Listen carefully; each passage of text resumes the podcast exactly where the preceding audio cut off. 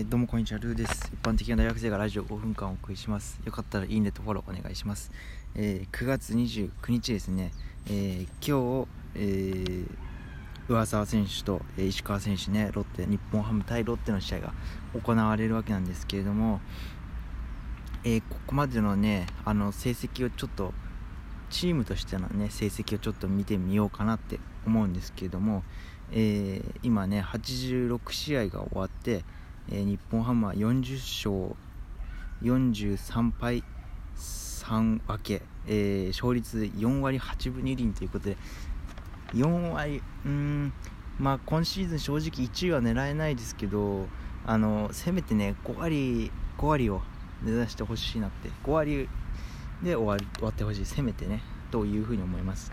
でねえー、チーム別のね対戦成績をちょっと見てみたんですよ。そしたらねあのー、勝ち越してるチームっていうのが西武だけなんですよね日本ハム。今んとこは、えー、西武に12勝6敗で勝ち越してるんですよね。ただそれだけで。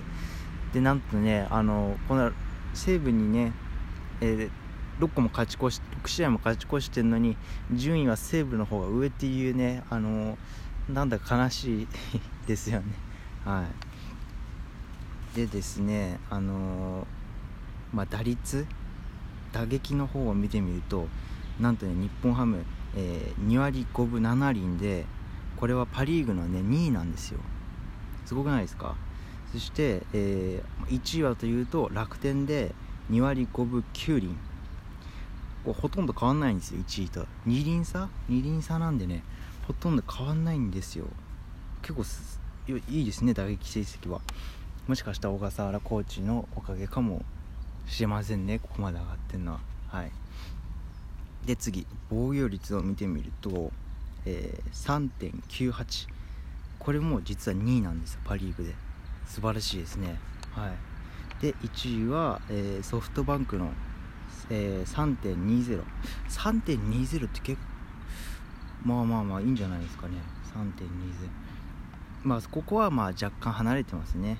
はい、ただ、えー、パ・リーグでいうと2位だということ素晴らしい。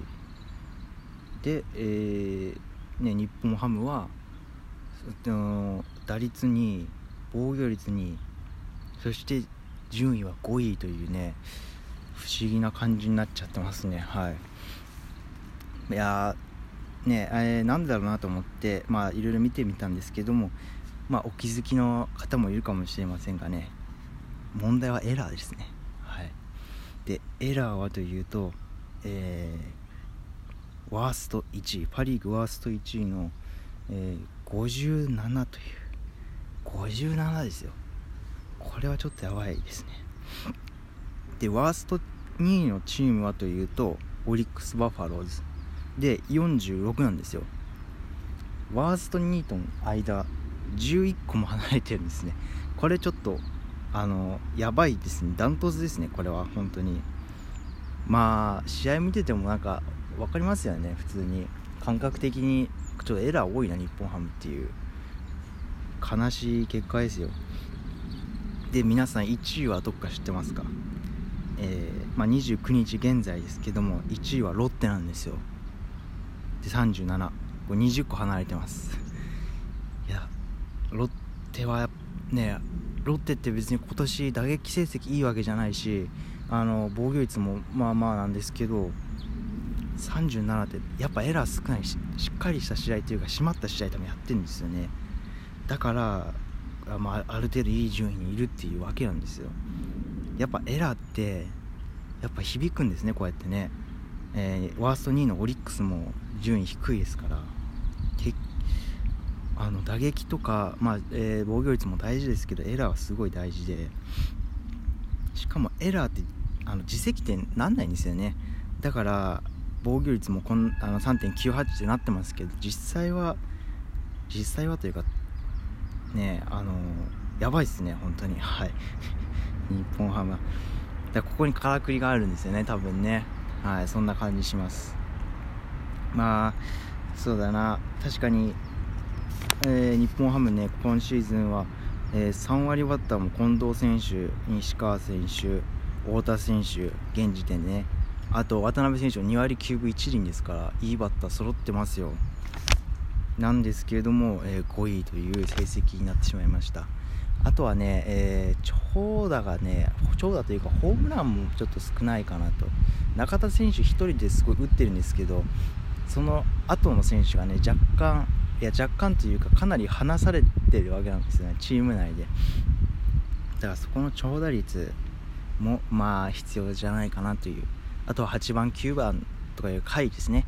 回がもう少しつながってくればもっとあのすごい点数取れるんじゃないかなというふうに思います。でまあ最後にね、え、先ほども言いましたけどエラー。エラーをどうにか、えー、してほしいなと、えー、なんかピンチの時にエラーしちゃうって多いですよね本当に。あここはゲッツーだなと思ったらポロッて落としちゃったりとかとかあトンネルしたりだとかそこなんとかあのエラーって見てる側もねちょっとなんかもやっとする。アウトじゃんみたいな。本当は終わってたはずじゃんここでっていうのはあるんであのぜひともぜひとも野手の方はエラーを少なくピッチャーのためにもチームのためにも、えー、少なくしてほしいなというふうに思います。それでは以上になります。ルーでした。